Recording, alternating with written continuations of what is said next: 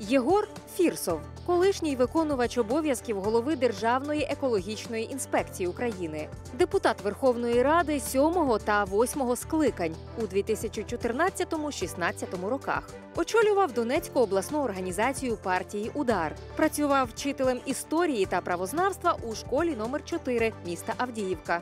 Був помічником депутата Верховної Ради. Закінчив економіко-правовий факультет Донецького національного університету за спеціальністю правознавство. Пане Єгоре, вітаю. Вітаю, пане Андрію, вас. Чому ж вас все ж таки звільнили? Ви вже знаєте відповідь на це питання чи ні? Ну, Ви знаєте, якщо можна трохи там часу, хвилину часу, я поясню ситуацію. Е, Справа в тім, що ем, е, досі зараз я е, намагався зателефонувати прем'єр-міністру, зв'язатись, і зв'язатись з прем'єр-міністром я не зміг. Хоча е, три тижні тому я зустрічався з е, паном прем'єр-міністром і задав йому три конкретних питання. Перше, чи є можливість, е, точніше, чи є питання до Державної екологічної інспекції? Раз.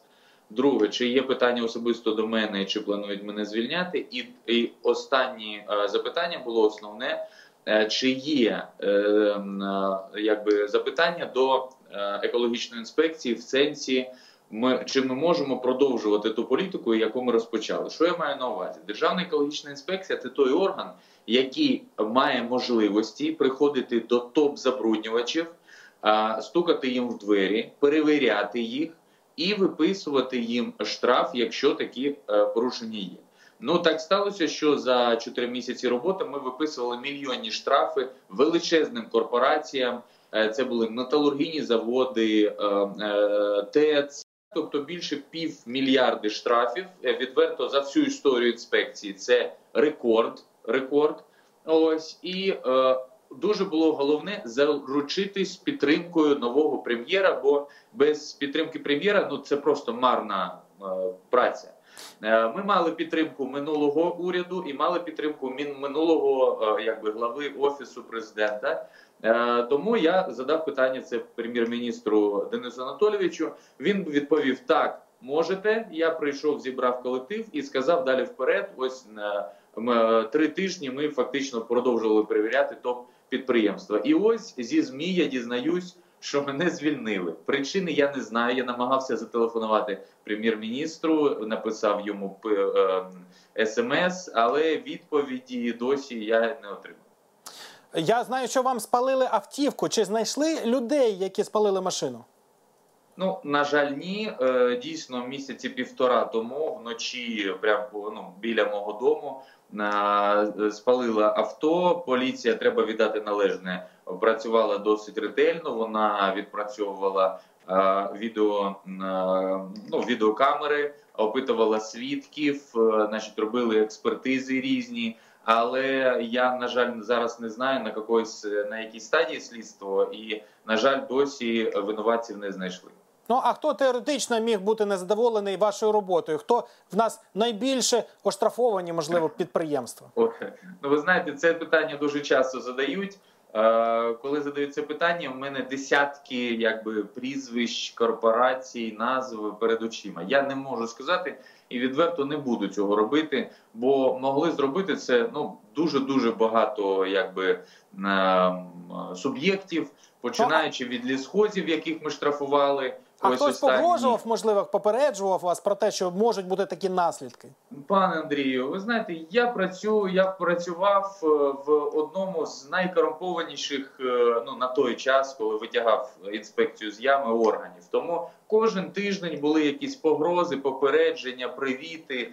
Е, Про них навіть нема сенсу говорити. Це було кожен тиждень. Ви маєте зрозуміти, що коли ти перевіряєш лісхози, е, ті, які пилють е, ліс, і е, виписуєш їм мільйонні штрафи, корпорації великого бізнесу, тих людей, які називають олігархи, комунальне підприємство. Тобто це величезне лоббі з величезними зв'язками, з величезними грошима. І коли ти їх штрафуєш на мільйони, а вони до цього не звикли.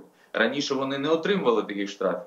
То їм це дуже не подобається, і тому я думаю, що вони ну якби використовували всі методи, і лобі в парламенті, і якісь е, е, ці замовні статті, ну в тому числі можливо намагались залякати підпалом авто. А хто в нас найбільші забрудники е, екологічні? Є топ 5 якихось підприємств, які можна все ж таки назвати.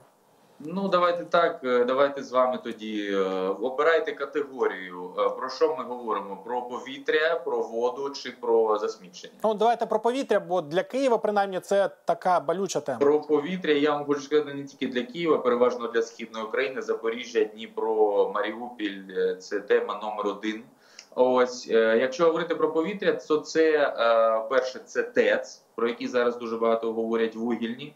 Друге це металургія. Е, Ну і звичайно, авто. Авто це, скажімо так, е, ну загальний суб'єкт автівки, да, але все ж таки треба сказати, що вони суттєво забруднюють повітря. Тобто, наскільки я розумію, коли кажемо ТЕЦ, те- то думаємо про Ахметова. Коли кажемо про металургію, там багато людей, ну, мабуть, і Пінчук там фігурує. А коли кажемо про авто, то про виробників неякісного палива, то про пана Коломойського. Тобто всі, всі е, гучні імена ми можемо перелічити.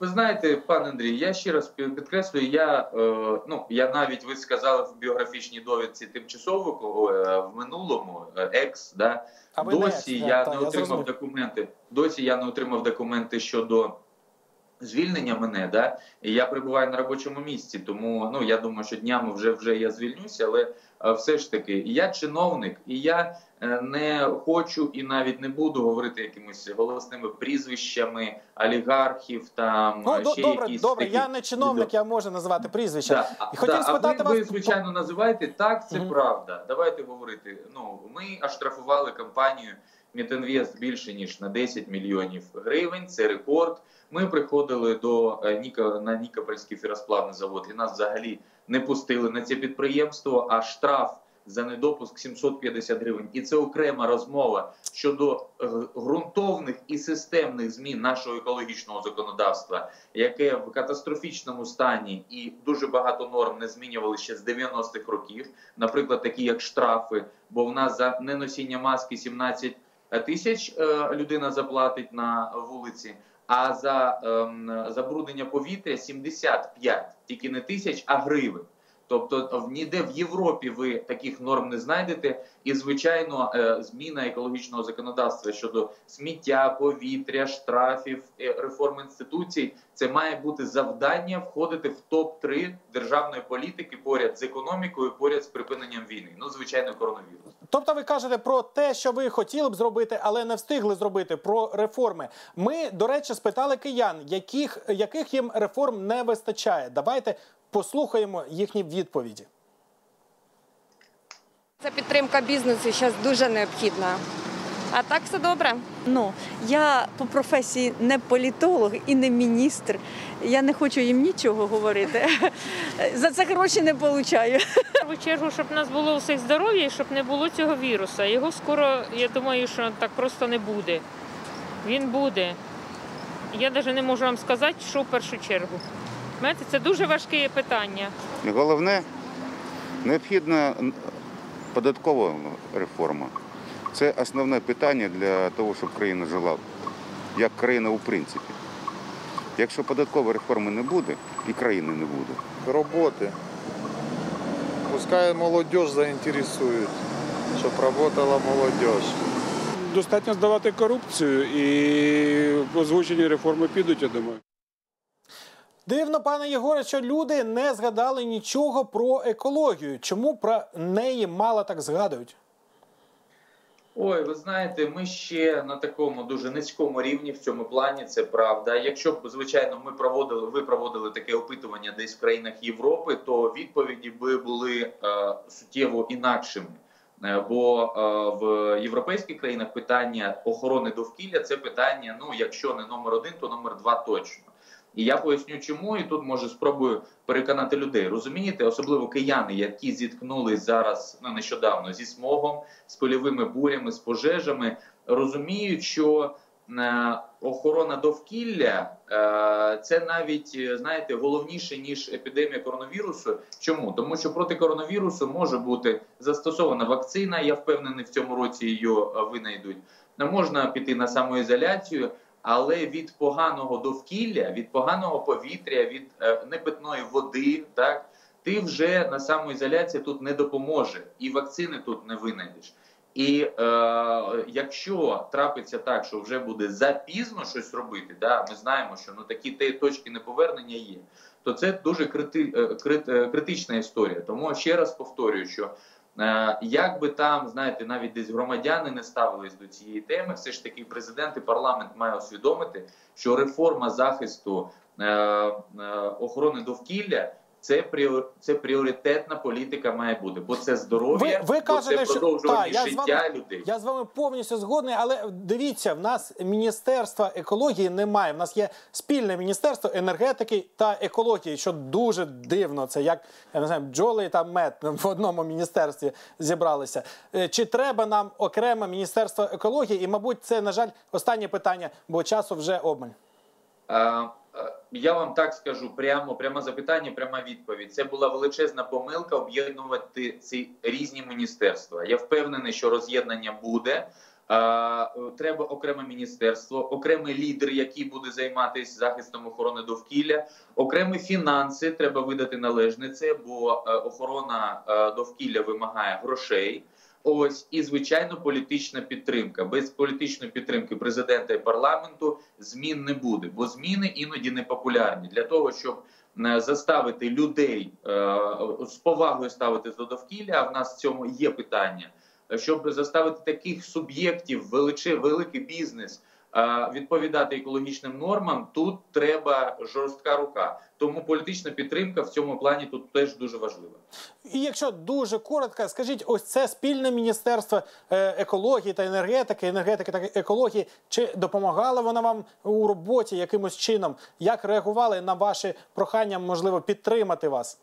Як вам сказати, минулий міністр Оржель він був і за фахом е, людина, яка розумілась і на енергетиці, і на екології. Тому він ну вс- робив все від себе залежне, щоб допомогти. Але все ж таки, е, напевно, у нього пріоритет е, енергетики був на першому місці. Йому було важко. А в з діючим тимчасово виконуючим обов'язки міністра, от вона вже ба- багато тижнів на посаді. Я навіть і не зміг зустрітись. Тобто я, я телефонував, записувався на прийом, але зі мною на жаль не зустрілись. Е, Дякую вам, пане Єгоре. Е, Яким ви бачите своє майбутнє? Е, Скажіть коротко, політика чи бізнес? Де ви будете тепер? Ой, ну точно не бізнес. Я буду залишатись в темі екології, буду робити все від себе залежно, щоб реформа охорони довкілля максимально йшла і втілювала життя. Бажаю вам всіляких успіхів. А з нами був Єгор Фірсов, колишній виконувач обов'язків Державної екологічної інспекції України. І як завжди, на сам кінець позитивна новина. Державна космічна агенція України запустила онлайн-програму підтримки стартапів, пов'язаних з космосом. Найкращі космічні стартапи пройдуть безкоштовне навчання у Києві. З вами був Андрій Яніцький. Програма Еспреса Капітал. Будьте здорові та багаті.